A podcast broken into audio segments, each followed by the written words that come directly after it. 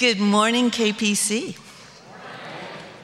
I am so thrilled to be here. Um, as Steve said, um, I first came to this church in 1971.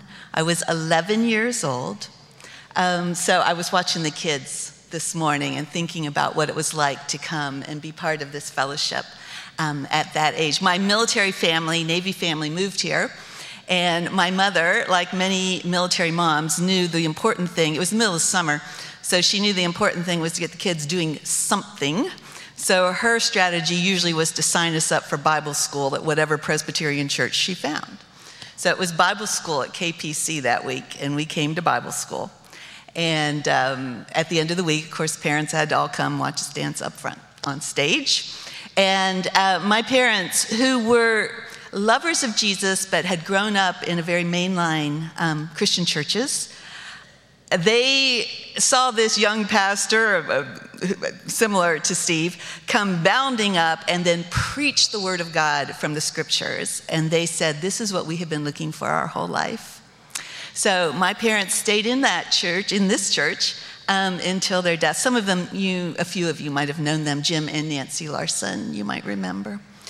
Um, and of course, I grew up and came to Christ here. But, you know, in those days, we weren't in this building. We had a little red brick building with a white steeple over in front of um, Kempsville High School where the big rock church is. And what happened was Rock Church only had that little building right next door.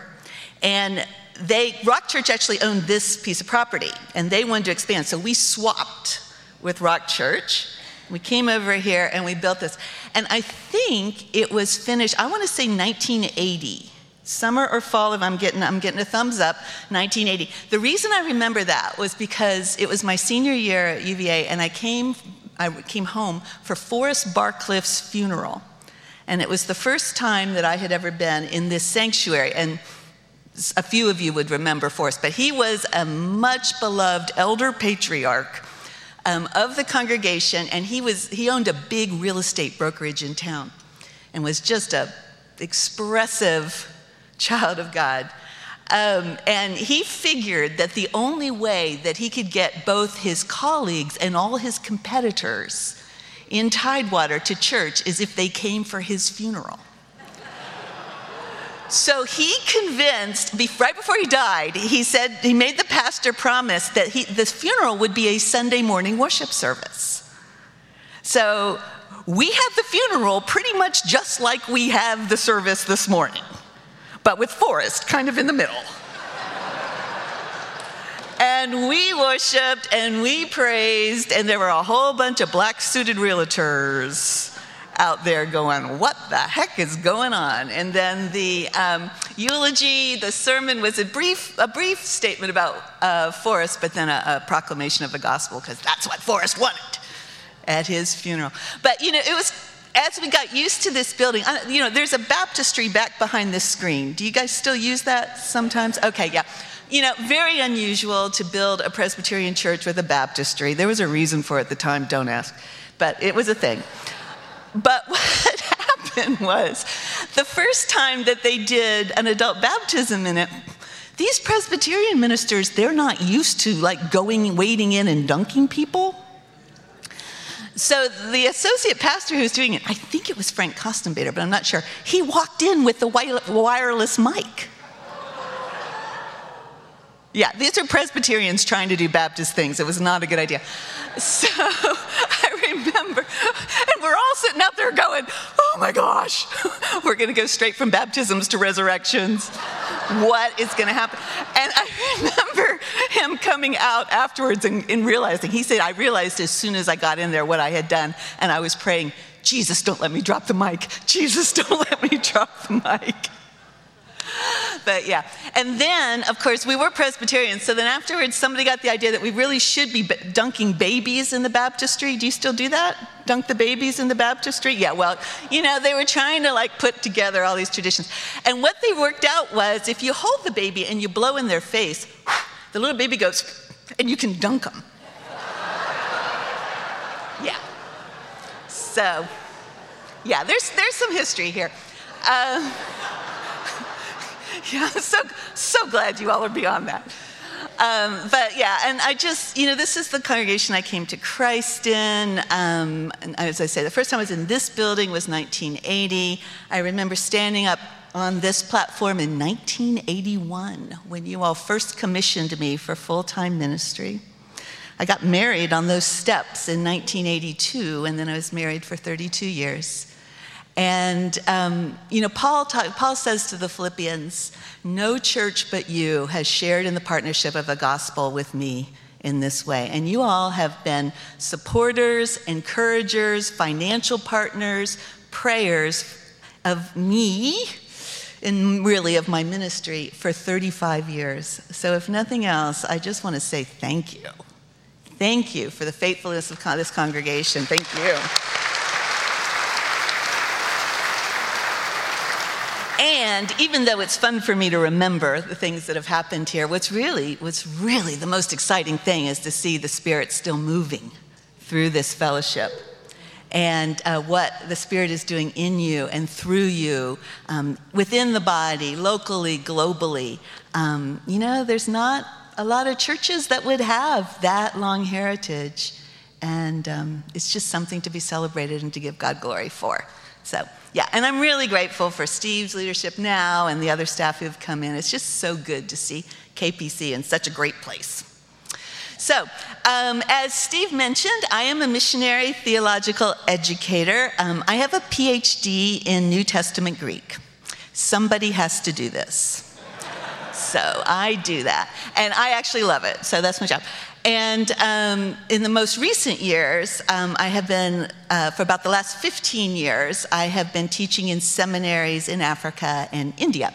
Um, I was in Ethiopia for eight years, from 2000 to 2008. I was in Kenya for five years, from 2008 to 2013, then came home in 2013 because of some very serious family needs. Um, and over the last couple years, I've been resting, healing, and waiting for God to say, What next? And um, praise God, He's now said, What next? So, just in January of this year, well, actually, I was just commissioned by the EPC, which is our denomination, Evangelical Presbyterian Church um, at General Assembly, I was commissioned as a missionary of the EPC. And we are in partnership with, um, I'm a member of, EP, of EPC, and also a group called Serge, which some of you may know as World Harvest Mission. Some of you know that name. They now call themselves Serge Grace at the Fray, bringing God's grace to the broken edges of life. I love the ministry and mission of Serge, which is a very reformed organization as well. And so, oh, I was in Ethiopia and Kenya, and also I've been going back and forth to India since 2005. So I was just there all this summer teaching in a graduate school of theology in India. And you know, I'm like getting old, so I, yeah, so. Well, no, the old thing isn't a problem. It's just that at this point in my work, I should not just be doing the work, I should be teaching and training others. So um, I will now be working with Serge. They had to figure out a place to base me, and we went through a whole rigmarole with that. And Dublin turned out to be the ideal place to base me. Now, I would feel guilty about that, except I spent eight years in Ethiopia. yeah, yeah. And all my friends, like Steve, are like, oh yeah, we're gonna go see you in Dublin. And I'm like, yeah, first dibs to the ones who came to Ethiopia to see me. So, yeah. So, I will be based with Serge's team in Dublin, and I will travel out to help Serge's where they've done church planting and it's now maturing. Um, and they're doing some leadership training. Um, I will go out. I don't want to be that consultant that just parachutes in for like one or two weeks. I hated that when I was in Africa. So I will go spend one to four months in a location, teaching locally if there's a seminary. And you know, it's all about relationships, isn't it? So, getting to know the local situation, figuring out who our best ministry partners are in the area, if there are theological training programs we can partner with, helping to identify that. If there's nothing, we can start something. Um, I spent a number of years also as the, um, okay, I have to explain this concisely, the accreditation officer for theological schools all over Africa for the Association of Evangelical and, Association of Evangelicals in Africa. Does that make sense? So they have an accrediting agency. I was the accreditation officer for the whole continent, which, as a friend helpfully said, fulfilled my need to be in charge of everyone. yeah. But because I've done that, um, I've gotten to spend a lot of time working with small, struggling schools in remote locations, which is really where most of the work happens. And I've also gotten to know, of course, the people who do similar work all over the world. So the idea is that I could bring some of that. And while I'm in Dublin, I will also be teaching at a little school called Irish Bible Institute. Did you know that Ireland, we're talking about Republic, South Ireland. So, uh, right now, Ireland is the least evangelized English speaking country in the world. It's post Catholic and pretty much nothing about, eight, about 1980, you would have found something like 85% of the population in Mass on a weekly basis. Um, about three years ago, they did a survey in Dublin. It was 14% were going to church. There have been two new Presbyterian churches planted in the Republic of Ireland in the last 100 years. And Serge was part of both of those. So I will be working with that and then working in a seminary that's training church planters and um, new leaders for church planting in Ireland. So that'll, that'll what I do on my downtime, and then I'll see what God does with that. Okay, so that's me. Um, but what I want to talk about this morning actually does grow out of um, the opportunities the Lord's given me because as I have lived in Africa for those 13 years, and um, well, and I was in England for four years before that. I've lived in this sort of vague kind of immigration status called resident alien. It's like, yes, I am an alien. So, um, but it's like having a green card. And I bet in a congregation like this, a number of you, maybe military work, whatever, you've lived in other countries on a sort of semi permanent basis where you've had a right to dwell in that country, but you are not legal citizens of that country. And I bet in a congregation like this, there are a number of us who are here in America on some form of green cards. We are resident aliens. There's been so much talk, you know, in the media over the last um, weeks, particularly with the election, about immigration and immigration status. And um, this passage, these first two chapters in First Peter, Peter is accessing the language of immigration to, uh, particularly of resident aliens, people with green cards, um, to talk about what it's like to live as believers here in this world. So that's what I want to bring us through. We're going to be looking at 1 Peter chapters 1 and 2, and I really want you to open your Bibles or grab the Pew Bibles or something because I will be popping around in here. I want you to keep your finger there. In the Pew Bible, it's page 934 and 935. Just keep that open if you want to. And I'm going to be reading um, sort of a conglomeration of the verses just because I'm going to hit the highlights and then we'll go back and we'll look at these two chapters. But before I do that, let me just pray quickly. Father, we do thank you for your word, for the way that it has been kept and transmitted for us, for the way that it is living and active and sharper than a two edged sword. And I pray that your spirit would be here accomplishing your purposes um, help me speak words that are truth, that are true to your message, and help all of us um, here with our minds and our hearts, whatever it is that you want to speak to us from your word today. In Jesus' name, amen. All right. So I'm going to read first 1 Peter chapter 1 verses 3 to 6 and I'm reading out of the New Living Translation which is your Pew Bible. All praise to God the Father of our Lord Jesus Christ. It is by his great mercy that we have been born again because God raised Jesus Christ from the dead. Now we live with great expectation, and we have a priceless inheritance, an inheritance that is kept in heaven for you, pure and undefiled, beyond the reach of change and decay. And through your faith, God is protecting you by his power until you receive this salvation, which is ready to be revealed on the last day for all to see. So, that first part is about the security of our salvation. Skipping down to verses 13 to 17, and this is about how we should live. Prepare your minds for action and exercise self control. Put all your hope in the gracious salvation that will come to you when Jesus Christ is revealed to the world. So you must live as God's obedient children.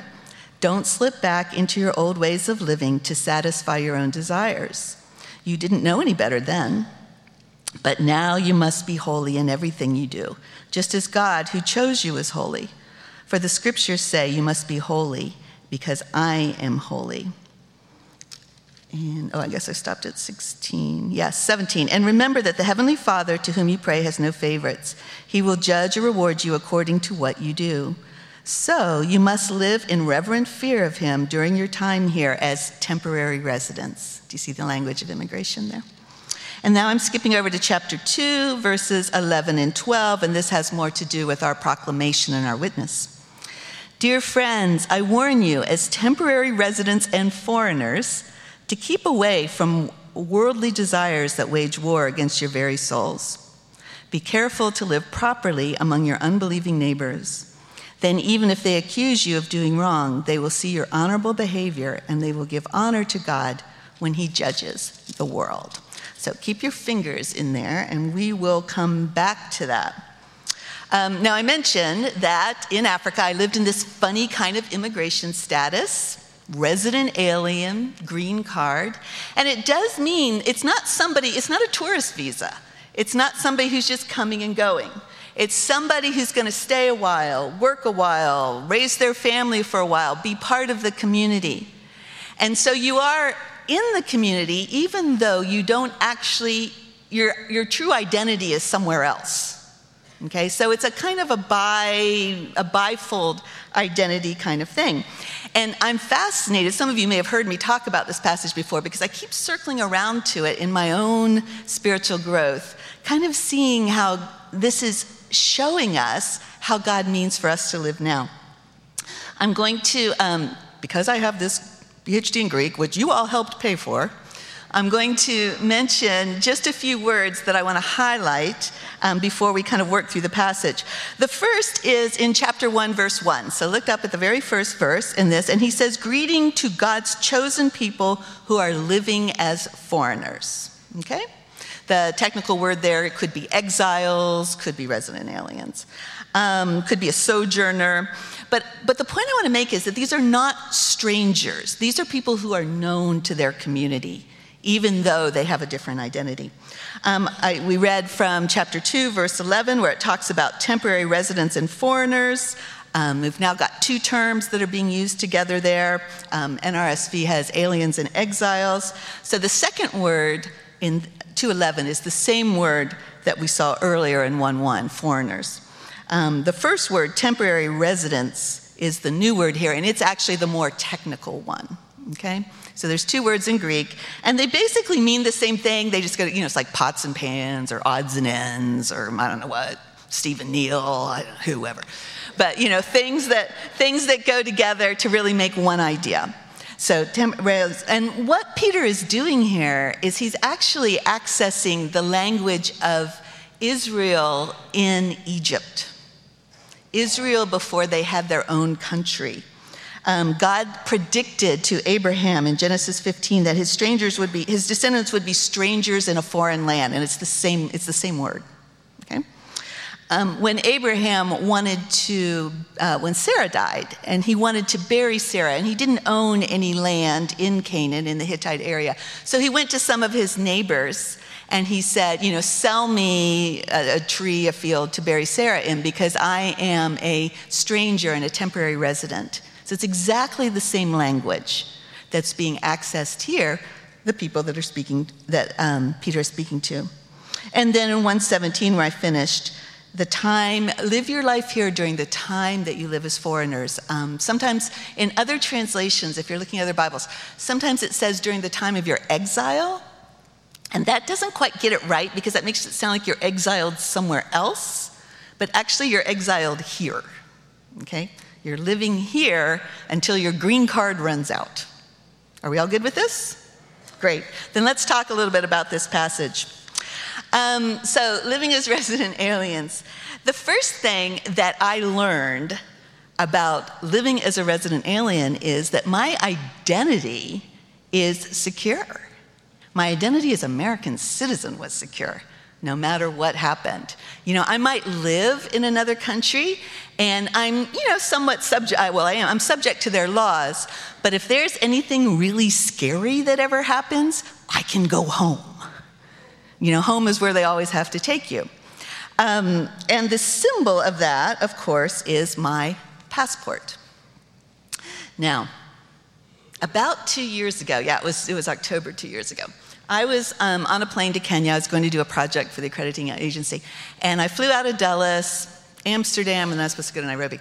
Overnight flight from Dulles to Amsterdam. So I get up the next morning, you know, on the plane, I'm groggy, you know how it is. Um, I grab my stuff, I'm walking off the jetway, I'm checking, okay, what time's my next flight? Do I have my boarding pass? Do I have my passport? I don't have my passport. My passport got stolen on the plane while I was sleeping. Yeah, who knew that was a thing? Yes. So my, my passport was stolen on the plane while I was sleeping. It took me a while to find out. I thought at first I had just lost it, but as it turned out, it was stolen. So here I am in Amsterdam, in ne- the Netherlands or Holland, having my first experience as an undocumented alien. Yeah. So I go to the airport, uh, it was uh, KLM. I go to them, and you know, they didn't want to help me. I found out later they're having a lot of these episodes, and they probably didn't want to acknowledge what had happened on the plane. But they were not outrageously helpful and, until I cried, and then they were helpful. And then they took me to the Dutch immigration police in Schiphol Airport in Amsterdam, two darling, young, very tall, cute blonde Dutch guys who were obviously a bit bored because the first guy, as I walked up, the guy said, So, how is your day going? forget it. Um, and I had to work with them for several hours before they could um, they could contact my consulate they had to talk to their chief the ambassador the consulate everybody but but what saved me was that my identity wasn't actually in the book that was lost my identity was in the cloud my identity was in the cloud. And so they were able to access this information. I didn't look like too much of a terrorist. And so they finally let me into Holland literally through the back door of the police station. And they gave me a bunch of documents and they said, get to your consulate within an hour. They're waiting for you. And I went there and they made me the new passport. Actually, I asked the guy, you know, is this just unusual? He said, no, we are having one episode a week of the passport stolen on that flight. Yes. But, you know, my people were there and my people helped me. And, and it was because my identity was in the cloud. And our spiritual identity, this passage tells us, it's by his great mercy. I'm looking at chapter 1, verse 3 now. It's by his great mercy that we have been born again because God raised Jesus Christ from the dead. We, verse 4, we have a priceless inheritance, an inheritance that is kept in heaven for us, pure and undefiled, beyond the reach of change and decay, and anybody who could take it on the airplane. That is who we are. And that is what I've learned. Now, some of us who are here this morning may still be, you know, sort of grappling or seeking in terms of that identity. You may not have made that exchange with Christ where Christ has said, Come with me to the Father, and I will cover your guilt. I will cover your shame. I will bring you in to the family as my child, my brother. Um, and if you're struggling with that identity, um, I know many of us would like to talk with you afterwards. But it's the core it's the core element of Peter speaking to these resident aliens. Unless you know that your identity is secure in the, crowd, in the cloud, there's no point in going further. Amen.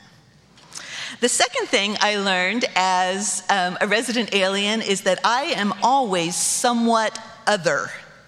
I am always set apart. I am always somewhat different from the people where I am. And I'm going to call this the issue of holiness. Not that I'm holy when I'm doing these things, but just talking about, you know, because sometimes we're terrified of that idea of be holy, like that means be perfect.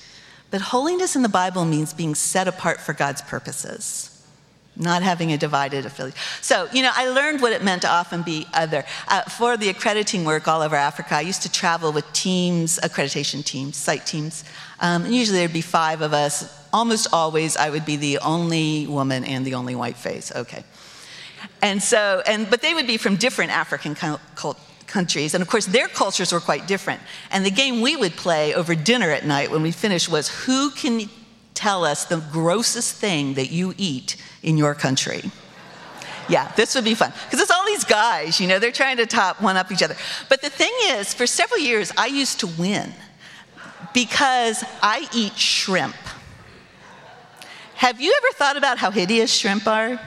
They're like little locusts with like little legs that like swim in the nasty water. And like all I have to say is, I eat shrimp. And they're like, whoa! yeah, so I used to win on that one. Um, until we had a new guy come in, and he was from um, Sierra Leone, I think. I can't remember, but he won because he said we used to boil the monkeys' heads and then cut off the top of the heads like, like hard boiled eggs and eat the brains. So he won. He won after that, hands down. The shrimp were nothing compared to that. But um, yeah, so I mean, sometimes it's just a matter of, um, of habits and what you prefer. Sometimes it's really quite serious because, for example, in Kenya, um, you know, bribery is a thing. It's very hard to get anything done in official channels without paying a bribe. And the worst, the worst offenders of these are traffic police. And I'm, you know, I'm a little empathetic with these guys because they're paid so poorly. They need the bribes to support their families. It's kind of like tips. But, you know, missionaries, on, you know, by principle, we are like, we don't pay the bribes. Sorry, we don't pay the bribes. So we would have these episodes. I'd make a turn somewhere, and then the guy would stop me. That was an illegal turn. I'm like, that was not an illegal turn. But I'm not going to argue with him because this is what we learned to do. We said, okay. Oh, they would say, this is a legal turn, and now you must take me to the police station. Because the problem is they don't give these guys transport of their own. Yeah, yeah. So they're out there with no car, no motorbike, no bicycle, nothing, and they're supposed to take me to the police station. So they always say you have to. Now, everybody knew that the one law, Kenyan law said, I do not have to give them a ride. That was one thing I did know. And they knew that. And I said, you know, you know, I'm a woman, alone. I don't think I should take the uh, strange man I don't know in the car with me. So I will meet you at the police station. Now, you know, A, they're going to have to get themselves there, and B, they're going to have to do the paperwork once they get there. Because what they really want is me to give them a bribe, so we won't do this. But, you know, we just say, oh, I will meet you at the police station. So that usually worked. And then, like, oh, well, welcome to our country. We're so glad you're here. Thank you.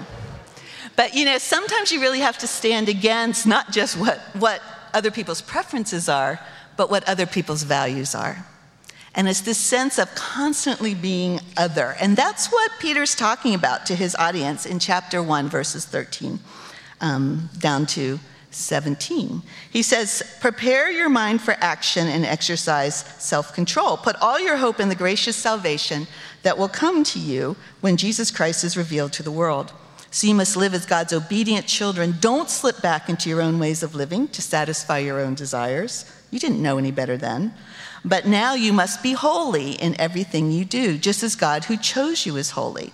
For the scriptures say, You must be holy as I am holy. And remember that the Heavenly Father, to whom you pray, has no favorites. He will judge or reward you according to what you do. So you must live in reverent fear of Him during your time here as resident aliens. Now, there's two really scary parts about that passage. One is the whole word holy, which is like, oh my gosh, I've got to be perfect. No, it's not about being perfect. It's about being set apart, being other it's about embracing that otherness for God's sake. The other thing is, it looks like there's a zillion commands in here, but actually in Greek, there's only three commands. The rest of the verbs are kind of ing ing words, you know, they're, they're dependent. So let me tell you what the three key verbs, the commands in here are. The first one, and I will have to now find my page. Well, I can tell you. The first one is set your hope. Set your hope, or put your hope, I think, in the NLT. It comes back to that first thing where's our identity? Where's our hope? That's the first command. The second command is be holy, be set apart. And the third command is live your life in a way that brings respect to God. That's all. That's all that's in there.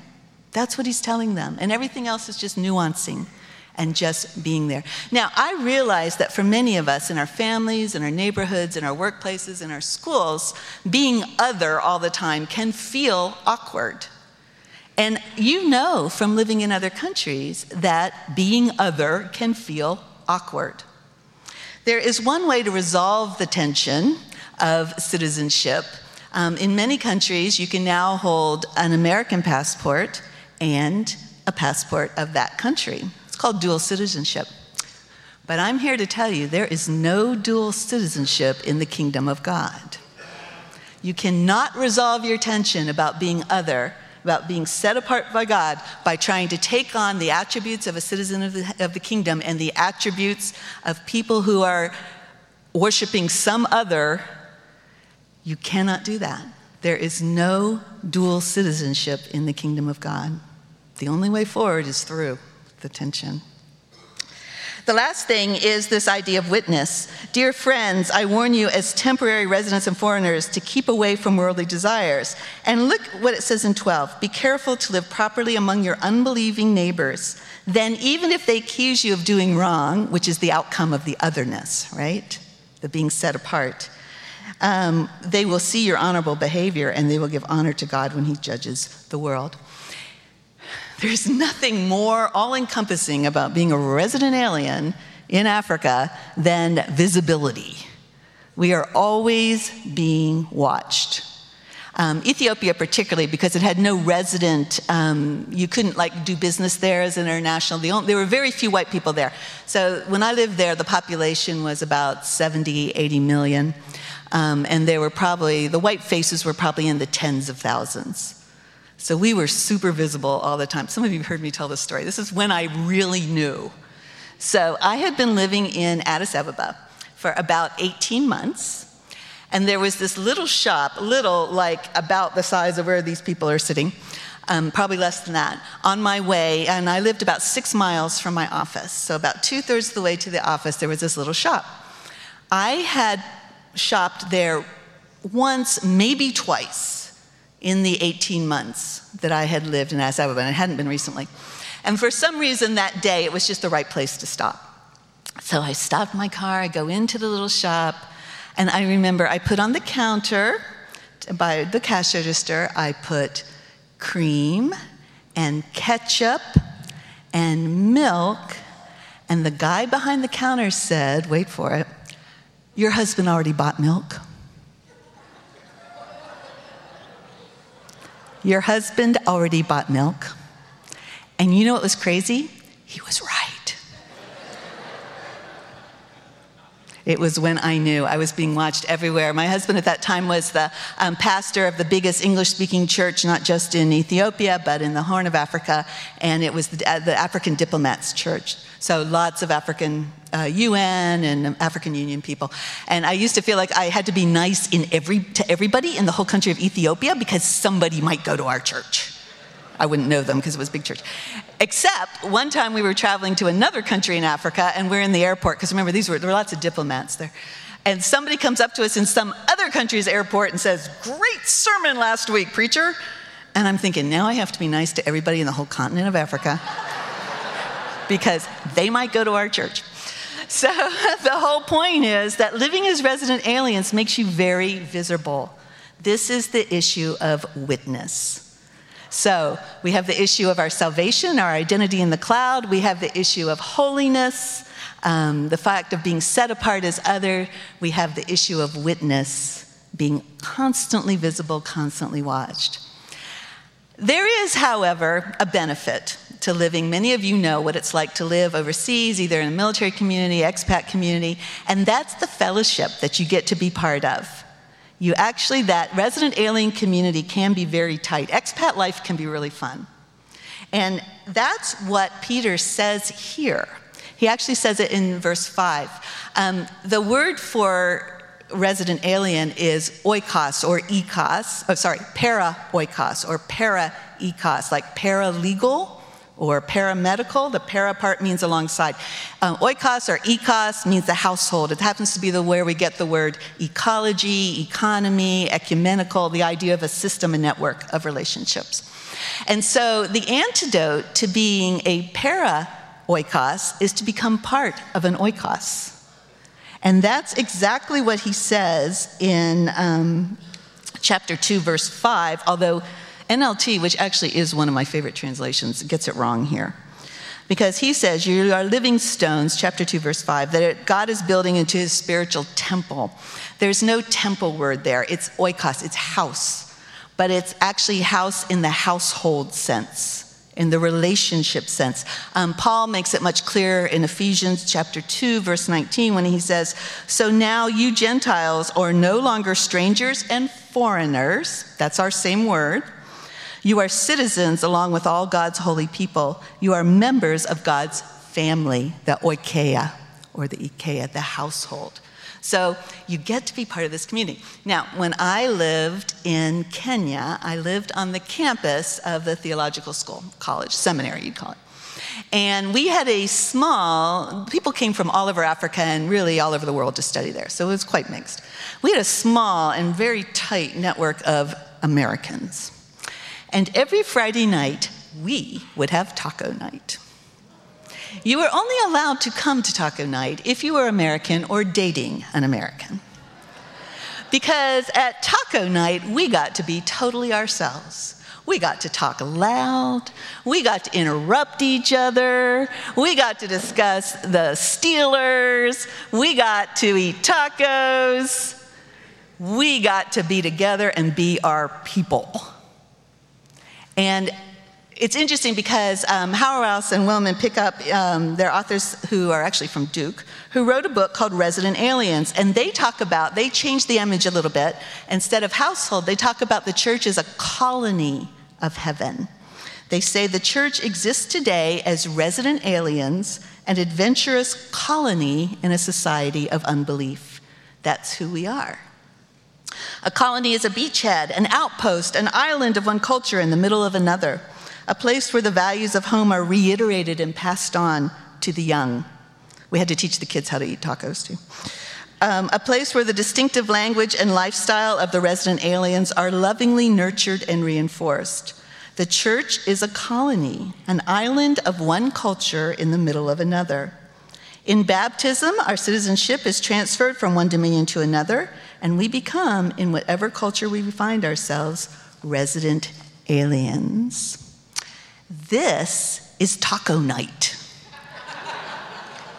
yeah. This is where we get together on a regular basis. We celebrate who we are. We remind each other who we are. We teach our children who we are. And we proclaim to the world who we really are. Because the rest of the time, we're probably out there being other and being watched. Yes, colony. Colony is actually the image that they use. Um, I first went to Kenya in 1984. I was there in 84, 85, 86, leading a short term mission program. And it wasn't until about 12 years later that I moved to England. There were many things I absolutely adored when I was you know, working short terms in Kenya. You know, certain foods, certain ways of using the English language, certain ways that things were organized, the ways the houses looked, all kinds of things. I loved it. It wasn't until I moved to England a dozen years later that I went, oh my gosh, this wasn't Kenyan, it was British. What I was looking at was the British colonial stamp on Kenya. I was seeing, I had I had been in the colony. Now, I don't want to debate the goodness or rightness or wrongness of the colonization empire, okay? The only thing I'm trying to say here is that those Brits made an incredible stamp on their colony that changed the way people around them worked and interacted. And what I discovered when I got to England was that I knew the homeland because I had seen the colony. Do you think when your neighbors see God face to face that they'll say, We recognize this because we've seen the colony? We have seen the colony. And please note that this is colony, not gated community.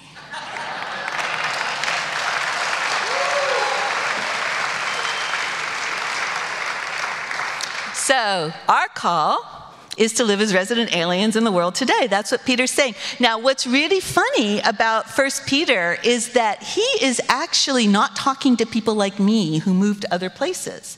Peter's audience in 1 Peter are not people who have moved. These are people who were born there, who grew up there, but suddenly have a new citizenship. And so he's saying, access the language of immigration to visualize how you live in the community where you grew up. So it's really not about me, it's about you.